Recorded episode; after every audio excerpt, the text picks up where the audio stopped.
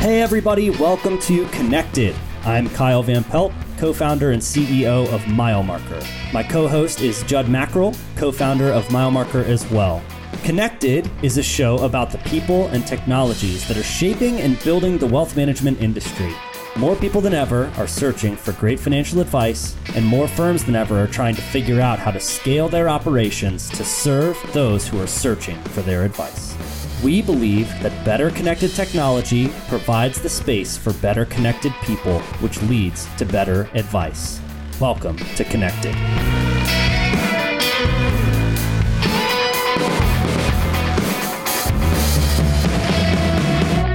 Hey, everybody, welcome to Connected. I'm Kyle Van Pelt, co founder and CEO of MileMarker. And today I am joined by the infamous Adam Holt, CEO of AssetMap. Adam, I'm so glad to have you here, man. Thanks so much for joining us. Looking forward to the conversation. Thanks, Kyle. Been a big fan of what you're doing, so I appreciate being here. Absolutely, man. So, Adam, I actually want to start way back I know a little bit about you that you wanted to be an architect growing up. So I would love to talk about the love for architecture. Where did that come from? Give us the story about what made Adam want to be an architect. I remember distinctly when I was in seventh grade, our art teacher made us do something called two point perspective. And it was basically drawing boxes in perspective. Like you draw a 3D box. And I was obsessed with it. And I started drawing everything in this 3D view. And I started doing landscapes. I had a huge history in art. My parents' friends used to joke that I, I drew too many like army things. Instead of having army characters, I just drew out these huge scenes. So I was really into drawing stuff early on. My mom therefore put me into all kinds of art classes. And and what I said is like, how do I actually have a career out of this? And it was going to be architecture. So I figured I'd be an architect since I was a little kid. And you could tell I love spatial drawings, right? Big surprise that I did spatial drawings of finances and without perspective, by the way. We got rid of the perspective. Mm, that's so cool. So, as somebody who loves architecture, I got to ask you, like, mm. what is your favorite building? Is there any oh anything gosh. that co- like comes into mind when you think about like, man, when I when I look at that building, like as somebody who loves and appreciates architecture, I like I love that building. That's really, I really wasn't expecting that one. You got me. Okay. So I grew up in New York City and then moved to Philadelphia. I'm always enamored by skyscrapers and I've just obviously seen a bunch of them. Every time I travel, I like to go to cities and I do enjoy the architecture, but I, I never actually thought like what's a favorite. I really, if you ever watch me walking around a city, I'm always looking around. I'm always literally, even today, I live in the city of Philadelphia and I walk to work and I literally spend the entire time looking up at the different moldings that they chose and the different little little details that they put in the old buildings because it's a very old town. So it's a, you know, couple hundred to 300 year old buildings everywhere. So that's really funny. I never pick a favorite. Actually, that tends to be my personality. I'm not a favorites kind of guy. I'm an appreciation kind of guy. Oh, I love that. I love that. Well, and I, I love that you mentioned you know the architecture of Philadelphia as you're walking around because I think that's what makes cities unique, right? It gives them a lot of their personality, and it's what helps us connect with a city when we're there. I mean, you can show someone a picture of the New York City skyline, and they know it's New York, whether you say that's where it is or not. I could tell you it's Atlanta, Georgia, if you show me just a picture of the buildings, and it gives you a lot of a lot of credit. So I think that's really cool, man. I appreciate you sharing that. Um, you know what's funny? You actually just reminded me. So at AssetMap, we have now 40 some people. And because we're all doing everything on Zoom, I took it upon myself to create custom backgrounds for everybody based upon where they live. And it has their city, a cityscape with a couple different requirements. It has to have water in it, it has to have trees, and it has to have architectural buildings, and oh, it has man. to have a full skyline. And so everyone at AssetMap has a like current locations. Got nobody ever was like, why did he build it like this? I'm like, honestly, because I was geeking out and I really like the architecture of your city, and that's what I think of when I look at you. I'm like, okay, you're Atlanta, you're Dallas, or yeah. you're whatever. Oh, so man. that's so cool. I love that. That is funny, and you know, this is why we why we do this podcast because you get to pull that kind of stuff out of people that you normally wouldn't hear. So, Adam, I, I've known you for a little while, and you are one of the better people I've met at being able to connect with people. So the show's called Connected. It's about how do we help people in the industry get better connected, but also how do advisors better connect with clients. And I think you have a unique perspective on this because you've also built an advisory business. So, you know, open-ended question for you, but what do you think it takes to build great connections with people? I, you know, it's so fun because you're asking me these questions that I take for granted, right? I just do it or just teach it. What does it take to build connections with with people? Someone asked me this a bazillion years ago. The answer that came out of my mouth, I pretty much kept. It takes rapport, common interest, common values, and I think an alignment of where you want to go in a relationship. Now, you can apply that pretty much to any kind of relationship, connected wise, business partner, personal, friend, otherwise. But those are the, the things that I tend to think allow people to connect. For the most part, in financial advice, you know, one of the things that we've all had challenges with is how do we help people make better decisions, especially in the early days when we're first starting to talk to a new client or a new potential client? And we need to go deep into their personal lives, a place that has some level of intimacy. And we haven't had the rapport building time. We don't know if we're interested in the same things, right? Typically very much like a doctor, it's very medicinal. It's like, okay, I got to get inspected and they're probably going to try to sell me something. Do I want to reveal that I got this there? But I kind of want to hold back, but I don't want to be judged because I know I didn't do a lot of this stuff. Financial advice and financial planning, whatever you want to call it, is a very, I don't want to say invasive, but it can feel like an interrogation. And when somebody who's disconnected is doing that interrogation, it could really jade the process. So I've been thinking a lot over the years about how do you make it more attractive, appealing, interesting, aligned in our interests that revealing information about yourself just makes sense. And you can understand that's where Asset Map came from because the idea of visualization for everything that's going on in your household without judgment is an important aspect, just like an x ray doesn't have any feelings, right? The doctor does their x ray. You know why they're doing it because they want to find the broken bones, right? They're trying to diagnose your problem. And so we found that by by actually creating this process where we could create and here's your x-ray. It is what it is. Now here's how I can help. That was a better way to really engage and connect in a place where there's not a lot of natural, we'll call it connection currency.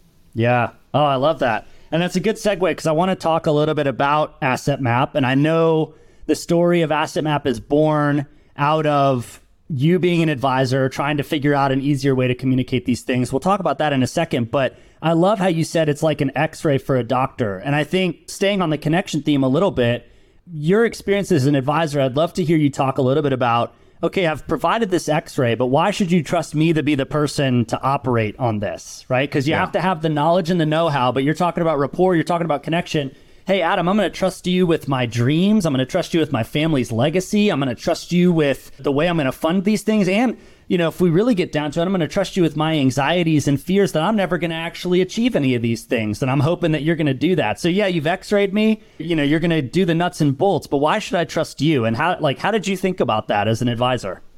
Yeah, totally. That's a, I'm glad you picked that up.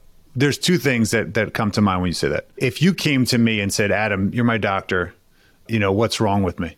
Okay, I'm gonna I'm gonna ask you a whole bunch of questions, right? Does this hurt? Does this hurt? Does that hurt? Is it how does this feel? Does this or where, where you're gonna try to describe it to me in your language, which is probably gonna be insufficient, frankly. Mostly because I'm technical and you're you're like using words for the first time. My ear kind of hurts, like, and I'm like, is that your lobe of your? Like, I don't know what you're talking about. So the same thing happens in finance. What we got out of Asset Map, which originally started because I needed to understand what was going on. I needed a way to take this complexity and make it interpretive for me. It just turned out when the clients saw it, they're like, hey, can I get a copy of that? Like, I'm going to go home and put it on my fridge, give it to my spouse, now finally be able to explain this stuff. And so that's actually how Asset Map went viral. It just, it wasn't really intended to be what it became, and but it showed a common problem. Reason I bring that all up, Kyle, is because when you allow everybody to focus on something else, like let's put our shift away from you personally, but to this diagram. Now let's have a conversation around this. It gave us permission to go into spaces that had vulnerability or mm, let's say insecurities like gosh i noticed you don't have any savings is that intentional right? Whereas I would be like, wait, what do you mean you don't have any emergency reserves? Like, like I know I'm an idiot, right? So I, maybe I'm not the right client for you, and maybe I'm not big, right? So people have all these anxieties you mentioned about the process. So in a strange way, it's easier to transfer your emotions away when you're just looking at a diagram like a puzzle. It's like it's this is just the representation, and allowed us to explore And I think the key to building trust, which is what you really brought up, the whole point of a financial professional is to help people make better financial decisions. We both know that that's a product of the behaviors that they execute when they're not with you. Am I saving or am I splurging? Am I spending or am I like making poor tax decisions, right? So uh, part of it's behavioral. Part of it is can I set up some infrastructures that are already that they can't mess up, right? Can I start savings? Can I insure this stuff? Can I invest their money for them? Let me do it for them. And the most important aspect to earn that second piece is trust. Do I trust that this person's going to put in place business for which I'm obviously paying for them somehow? So the key for us at Asset Map is let me show you why you should trust me. Here's a visualization of your life, your x ray. Let me educate you as to how these different things work. Let me show you what other people are doing and why it may, why it matters. What's the implication of doing that? Do you see now why it matters? Oh yeah, gosh, you're approaching it with the right questions, and I'm educating you. So here's the thing that I want everybody to remember: the key to the future of advice engagement is not going to be presentation. It's going to be participation. How do I help my customer get involved in being participatory to their own benefit? I'm going to need to educate them. I need to focus on literacy as much as they're willing. I need to engage them in this process as opposed to dictate to them. They're not going to take it anymore. Yeah. I love that. And I love how you're talking about that because the industry loves to talk about how important financial literacy is, but that term in and of itself just starts from a place of inadequacy right so hey you you are assuming that the person you're trying to make financially literate is illiterate rather than approaching it from a place of how do we help you get educated? How do we help you engage with this? How do we help you participate? It is much more about financial participation because probably more than literacy, I think it's just intimidation. There's a lot of phrases and jargon and things that, you know, they probably know more about than they realize, but because we use these terms, they've just opted out or checked out. So I love the way you talk about that. Yeah. Boy, so, that's really that's an interesting. I just want to throw something in there. Yeah. One of the things that we tend not to recognize because there was no institutional or education around finances is that most people's understanding of finances is Swiss cheese. There's an enormous number of holes, and they're not the same for everybody. Right? Most kind of life teaches you by fire how you know. Oh my gosh, I need a bank account. I need a mortgage. I, I learned when I bought my first house how a mortgage works, and I, I still kind of don't understand it. Can you tell me when most people in America learn algebra? Do you know when they learn algebra? What uh, age? Uh, well, I, I, feel like this is a trick question because you're. It is a trick question. Yeah, you're supposed to learn it in high school, but I'm sure it's probably like later than that. Yeah, you know what it is? It's like at 35. You know when 35 happens? You have to teach it to your kid who doesn't understand it either. Okay. That's when I think I finally clicked for me. I'm like, now I think I finally on geometry when I taught my daughter, when I had to review this stuff with her, like, and I had to teach her because she didn't understand it. I'm like, oh my gosh, now I understand what they were talking about most of us have experienced this in finance where we're, we're using these techniques and tools. Yeah, IRA, I got an IRA, but do you have you ever thought about how, why it works, how it works, and wow, what, that's right, that's what I can do. It. So I think the challenge for many of us, as you illustrated, is getting people literate serves the greater good in so many ways.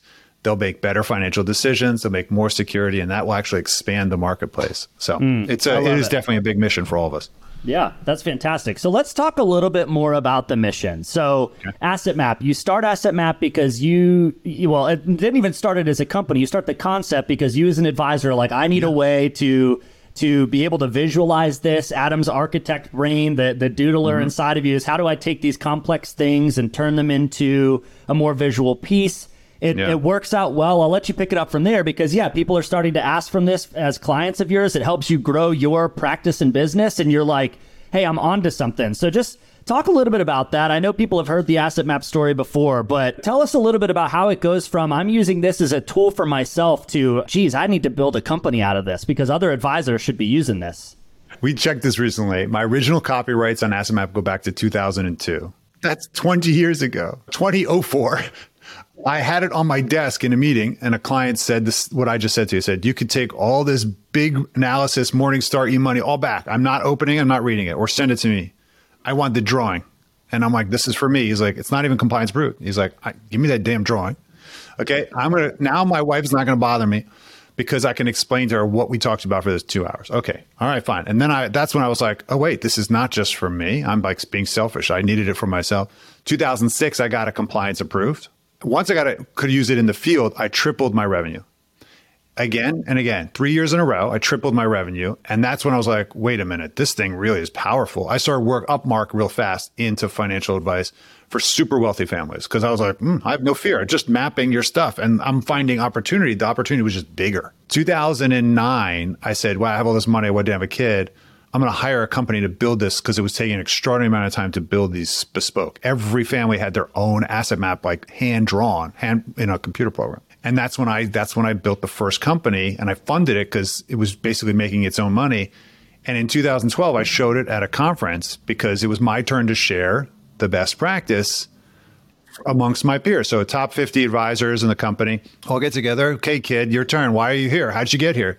I'm like, well, I have this map thing, and I and they're like, can we use it? And I got authorization for them to use it. Those were the first 20 users. Now we have 6,000 users and 40 some employees, as I said. And I mean, we've crossed over one and a quarter million people in Asset Map. So it's it's become a thing because I think it's solved a problem that almost all of us have, which is how do I prove to the client I've actually listened to them? And how do I now engage them based upon those facts to point out where they need attention? And I can uniquely provide that as an advisor. Granted, every advisor has a different perspective on how to solve the problem. You, you know this well.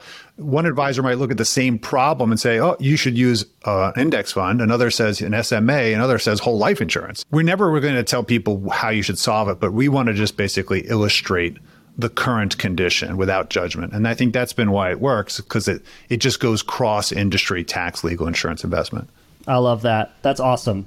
So we're going to come back to Asset Map, the, the product and the company here in a little bit. But you talked about how you used Asset Map to triple your revenue. And it, uh, we heard about a lot of the good things that happened when you were running a practice. You work with 6,000 users now, advisors or, or their types of firms, and then you did it. I would love to talk about the other side. What are the challenges that you experienced? running an RIA. So if everything was as simple as asset map, I'm sure that everything would be great. But there's challenges in running and growing an RIA. I'm, i know you experienced it firsthand. I know you see it with your customers. What do you feel like are some of the, the big overarching themes there of why it's so hard to grow an RIA today? Oh, interesting. So my so just to be clear, my RIA was a hybrid with a broker dealer. So we also did broke and we did insurance. So we did everything and corporate and fee. So I would say by the time I really stopped growing it. We were doing and just now kind of exists as 25 people still exist. I kind of given up my managing role. That organization is pretty much doing anything it can. It kind of made sense. We have lots of kind of cross disciplinary approach. So just to give you context. So I'll answer the question in how do you build an advisory firm? Because I think there's lots of hybrids out there. The problems that we faced almost all the time were no one was trained on how to operate a business. There was no operations manager until later on we figured we could take one of our internal people and bubble them up and have them trained. That was a constant quote unquote who owns this project? Who's going to own policy and procedures? Who's going to own all the different admin functions of, of HR and so forth? Because we were all just advisor entrepreneurs. And ultimately, an advisor had to pick it up because we were very much a federation of advisors instead of an organization of, uh, let's say, of a company per se. Like we still always thought of ourselves as individual entrepreneurs that were teaming up to build a brand. That made getting a talent hard because that was challenging. I think looking back, if I had to be honest with you, there was always a dis, not a disconnect, but there was like a them and an us. It was our staff, our admin staff, and then there were the advisors. We were always kind and courteous and family like, but I don't know that we always treated our company like a company. Today, as a tech company, some of the things that I've learned and adopted include the idea that everybody has to have equity. Every employee has equity in Asset Map. They are an owner, they are part of it. Their job is to protect the baby at all costs. Why? Because they have an interest in its protection. And I think there's a disconnect that advisors have, which we tend to think, oh, this is all, I earned all this compensation. I earned all this revenue. And oh, yeah, you're an expense as opposed to a partner. And I think that's the big difference that I think RIAs or advisors miss today. You have to find a way to get the next generation of support team on the same playing field as you so that their interests are your interests. Remember, we talked about how do you create connection? aligned interests, common interests. That's an opportunity that we could make a lot of movement on in the industry. Of course, the equity structures are not always designed to bring in people, but mm-hmm. why not? Figure out a way to fix it. Yep. I love that that is not a, at all where I expected you to go with that, but I, I love that that's where that's where you went with it. It was it was fantastic. Who knows what's going to come out of here when you ask yeah, a question? It's amazing. Well, and I think you know let's let's press into that a little bit more of just. Yeah. I mean, you hear about the war for talent on all kinds of headlines, and that was I think predominantly for the Facebooks and Googles and all of those folks of the world, but it's really prevalent across all businesses. I can't go anywhere whether it's you know an electrician shop down the road saying they need help, or it's a fast food restaurant who says they need help, or it's an RIA's or an advisory firm's business that is looking for talent. It's so hard to find people. And then I know a lot of the advisors we talk to are kind of perpetually afraid of churning people. So, hey, we have this person who's amazing. They're the only one who knows how to really do this. Mm. And if they leave, you know, I'm really afraid of what's going to happen. So I think you you hit on that a bit with equity helps if you're a part of an owner in this and it's not you're not just a person there but also how do we truly operate a business which is not just hey that's your job go figure it out but how do we all understand how that works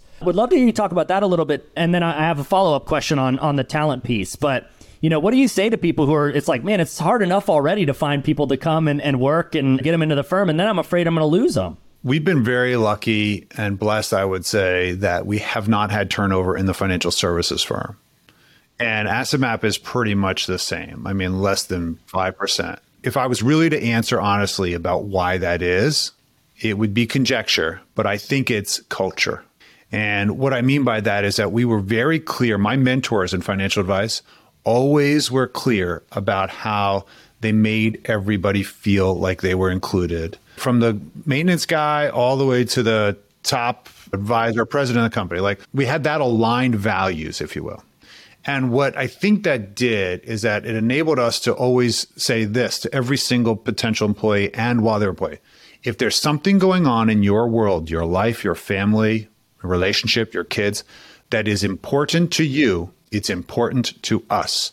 If you need to be present for the, the God forbid moments, as well as the celebrate the moments, like your kid's game, your kid's recital, your mom's hospice, you're there. You tell us, we will support you and we caught you. We covered you. I say this to every single employee at AssetMap today, everyone who joins. This is the vision of who we want to be. And if they don't align with that, it's probably not a good fit anyway. Like if they can't also be the person who's going to cover when their teammate is out because of something, oh my gosh, it came, went to go to a baseball game. We got this huge project. Like, no, we agreed that life's moments are more important than the business. We'll figure out a way to cover.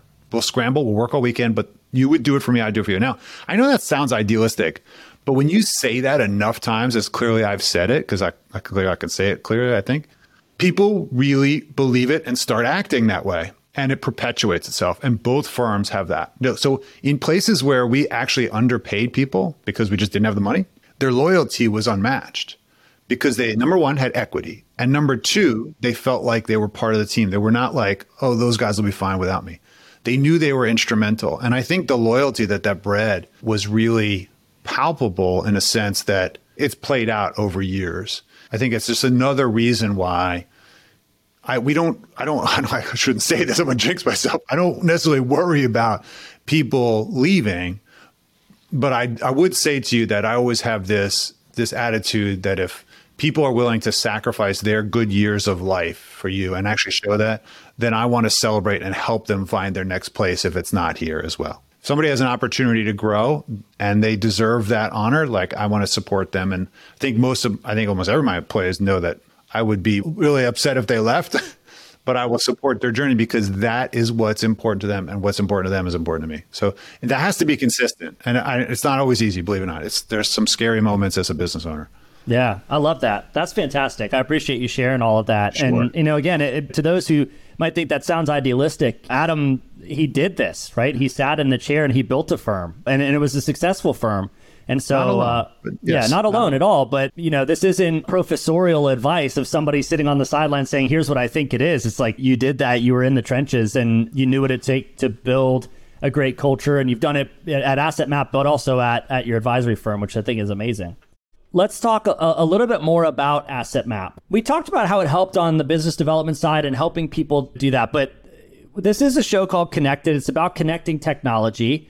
And I think that tends to be a big struggle for a lot of people too is hey, how do I get these systems that I have to have to work together? So, where does Asset Map play in the, the stack of technology? And how does that help them streamline operations? You know, if it does, what are your thoughts on that? Can I can I be controversial with you? Yeah, let's go. It doesn't matter at all. we got to almost a million people in Asset Map without complaints, without data integration, without account aggregation, without an app, mobile app, in other words. How did that happen? I, I, thought everything needs to be integrated. Doesn't the CRM need to talk? Now, today, yes, the CRM and the planning tool and the portfolio tool all talks to Asset Map. Okay, cool. You know what I think that is?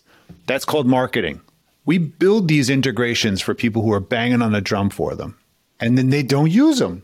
And I'm like, why don't they use them? And my team tells me it's like because the app is effective on its own, fully functional. It helps you collect the data like a human and now we have all the data. I don't need the data from other sources that have half assed data. So, in a sense, we solved the problem that we had originally, which was where's all the data on this client? Like, okay, I know that they've got two accounts with me, and I know they got a house because they told me, and I know what they're making because it's on their form. And I got some stuff in their planning thing, but I don't, I don't know what their, their benefits are at work. I don't know what their insurance policies are. Like, that's not aggregated. We got to ask them let's build a visualization next time we see them of all the stuff that's in their head and let's put it on paper and give it back to them so they could say, yeah, that's right or wrong. We already did that work. So the irony behind it is that as much as integration has been a huge, almost non starter for almost every large company, they won't even talk to you unless you have an integration capacity, API or otherwise. The funny thing about Asset Map, it was uniquely different in that it could stand alone and it proved it for years. We had those revenue return results, eh, growth in business with no integrations. Now with integrations, it's becoming a single pane of glass, Kyle.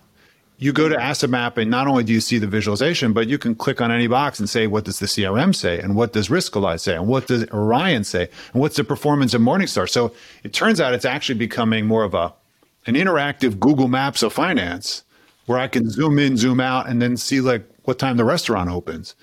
And for an advisor who's looking for a way to create a interactive participation dashboard of what's going on in your life and then, you know, try to zoom in, zoom out, it's been really interesting to see how advisors are using this to create almost like wow experiences with their clients because I'm not showing them a table of numbers or a balance sheet, which is like, forget it. You're not competing with me.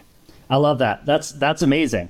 So that sounds like okay, hey, you probably don't need all these integrations and everything like that if you know for the advisor to client interaction and relationship which i think makes sense right. i think i think there's there's a lot of pretty solved workflows and integration on that side of things but if i'm running a, a, firm with you know a whole bunch of advisors and they all have a bunch of data and everything like that and i'm trying to figure yeah. out how to grow my firm or and now you're talking what we talked about earlier of how do I operate a business? Not provide financial advice anymore, but mm. I am now operating a business where advisors are my clients and you know and, and it's sort of B2B to C. What do you think about data issues there, integration issues there? How do they get the data at their fingertips to make growth decisions, to make strategic decisions? Do you hold the same yeah. belief that it doesn't necessarily matter there either, or do you think it starts to matter a little bit more when you get up to that level? No, that's where I completely changed my tune and I'm really glad you brought that up because I would have literally come across as sounding like a total imbecile with respect to aggregation if I said it didn't matter on the data side. To be clear, where it's not essential is on the data collection from the client. Where it is essential is in the business intelligence side. What's interesting about having crossed one and a half trillion dollars in asset map is that we literally know not only where everybody's stuff is buried, but where this stuff they don't have is. We just rolled out this, and this was really the eye opener. So we just rolled out this new algorithmic function called signals. It basically gives you a red, yellow, or green indicator score, light, a light, basically, whether you could handle six of the common events that will set you sideways, right? Because we find a lot of advisors don't like to do calamity planning. They love to do retirement planning and asset allocation. But no, very few people were asking, how could you fund a long term care event if it happened yesterday? if you were disabled yesterday, well, what would happen? I need to run that model without you actually running the model and give you a score good, bad, or indifferent. And when we ran that at, at a BI side for the entire platform, right, a million people, it was really bad.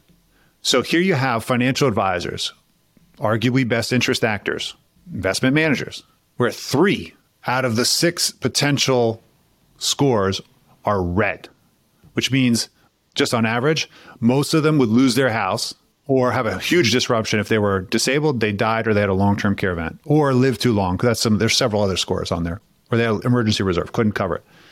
And I'm thinking to myself, how is it this bad?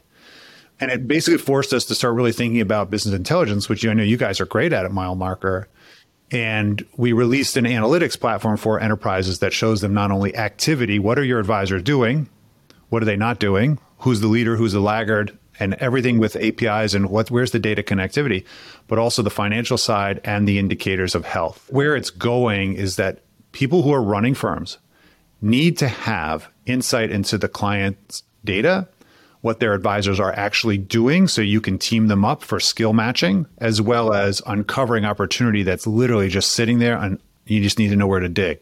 So, I think the real big challenge for all of us since customer acquisition cost is rising for the end consumer for lots of reasons is that we need to actually monetize our customers to a greater degree, either increasing their lifetime value by acquiring more wallet share or solving more problems. And it typically the biggest, I think, frontier left unexplored is the life and annuity side, especially given the generational change in, in boomers and what they care about, right? Outliving their assets and then making sure it goes to the next generation. I happen to think we're about to hit the heyday of life and annuity. And it's indicating that advisors have been ignorant to this topic for so long. So I think that's a huge opportunity, but you got to know where to dig. And that's the problem at the home office level or at the kind of management level. You don't know how to help specifically client number 327 in Des Moines and what they need because your data doesn't roll up to you in any kind of fungible way. Yeah. Oh, man, there's a lot to unpack there. I'll say these two things. Number one, what you're talking about in a lot of ways that I love is a lot of these larger firms have practice management teams that their sole job is to go in and help their advisors be better at what they're doing or whatever. But that's not a very data driven process. And what you're saying is, hey, how do we arm the practice management consultants with data to say this is where we should focus the practice management efforts and coaching and training is these are the areas where they're not doing good. You can't just go in with the same generic advice for every advisor you know but if you go in and say no I, i'm looking at the data i can see that you're red on three of these six things on most of these clients how can we help coach you and, and make you better at these couple of things? Because it's not just about the success of your business but it's about the success of your clients. And that's your whole job as a fiduciary and as somebody delivering this.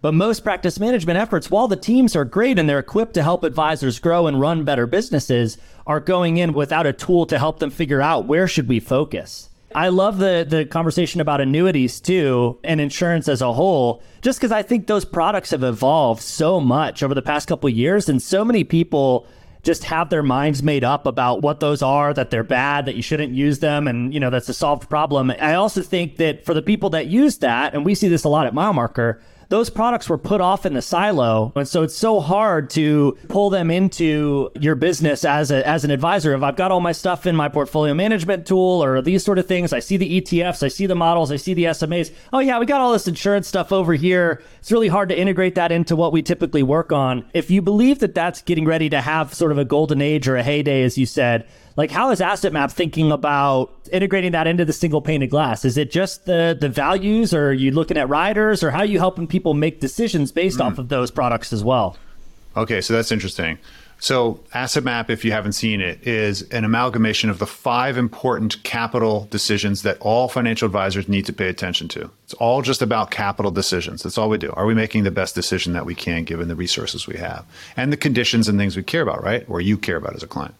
Asset Map is a combination of the members of your household, all those who have financial interdependency with you connected. That means you're not just one registrant and my partner, it's my kids, my generation above us, for whom I'm probably going to be responsible or inherit assets from. It's my business partners, it's my trusts, it's anything I've set up that has a financial ownership within my household. The second piece is income sources, right? Where are my cash flows? The third is assets, liabilities, and lastly, insurance policies. All of them are treated equal. We have no preference here. We are like a fully inclusive platform. Insurance policies have a place in your, we'll call it financial inventory, just like an asset does, just like a bank account, just a mortgage. It's a financial contract made with an owner and likely uh, someone who's going to benefit from it.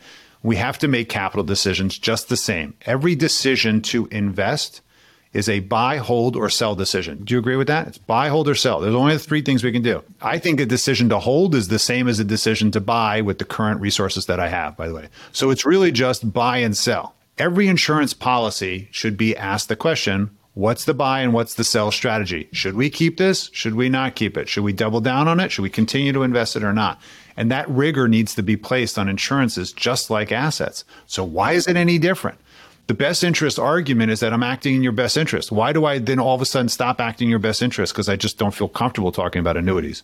I just don't know life insurance and it's a commodity. I don't need to talk about it. No, it's a financial instrument in your closet. See, it has a box with it, it says insurance policies. That's a financial decision. It needs to live on the asset map as it does. Okay. And so that's been our approach is that it's, there's no judgment, Kyle.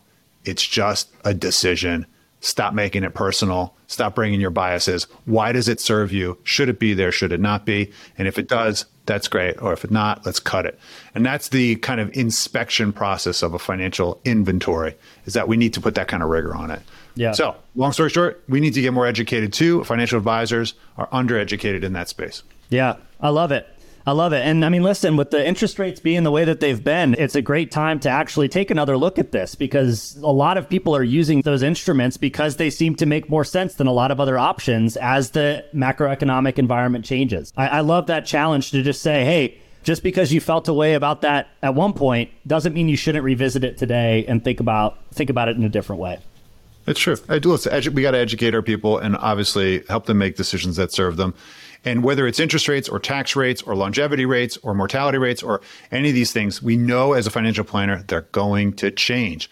None of our assumptions are going to play out the way we think they are.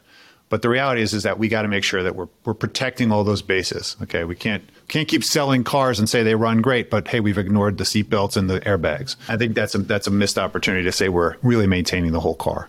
I love that analogy. That's awesome. All right. We've talked a lot about that stuff. I want to just shift as we start to close this conversation out. I've really enjoyed it. A couple of other different things for you outside of Asset Map and outside of building an advisory practice and wanting to be an architect. But I know you mm-hmm. have a couple kids. I know you're you know family man. We've talked a lot about this stuff, and and it's something I appreciate. You're also part of something called REBL Dads, and so yeah. would love to hear you talk a little bit about just sure. you know, hey, listen. Most of the people listening to this are building businesses. It can be a lot, as you talked about. I mean, it can it can drain you. It can take a lot from you but also everybody family's important. So would love to just hear you riff a little bit on you know what's it mean to be a rebel dad? Tell us about that. But then what advice do you give to someone who wants to be a great parent while also trying to build a business and the, the demands and the stresses that come with that? Wow. Okay. And how much time do you have?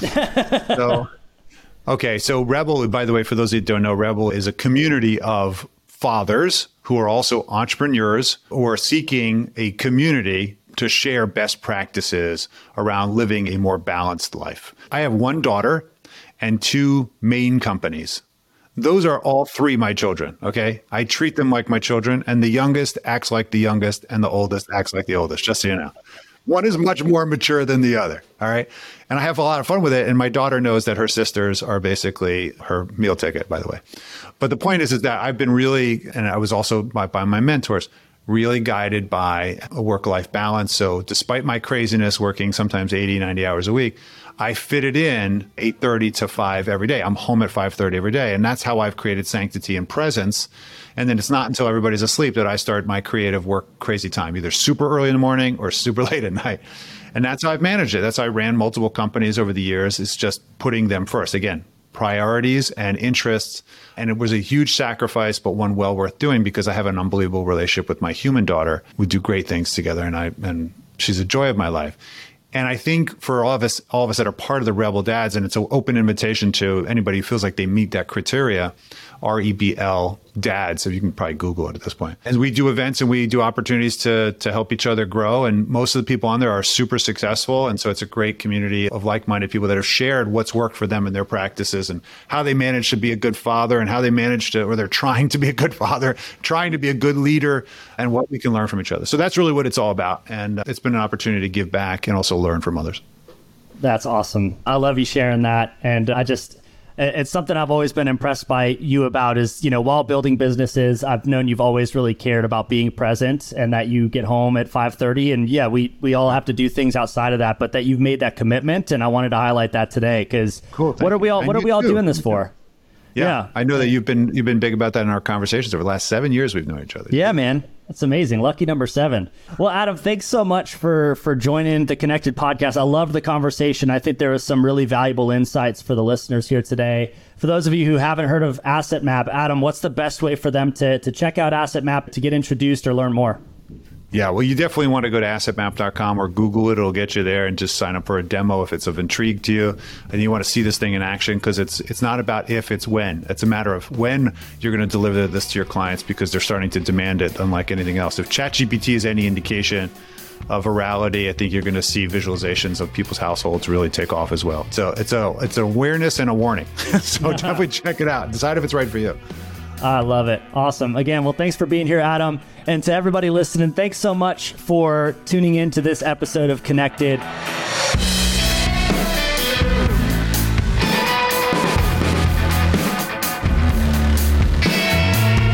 Thank you so much for listening to this episode of Connected. This podcast is brought to you by MileMarker and it is produced by Turncast. You can subscribe to future episodes in Apple Podcasts, Spotify, or wherever you listen to podcasts. Please leave a review, it helps us and our show. And for more information about MileMarker and Connected, visit us at milemarker.co.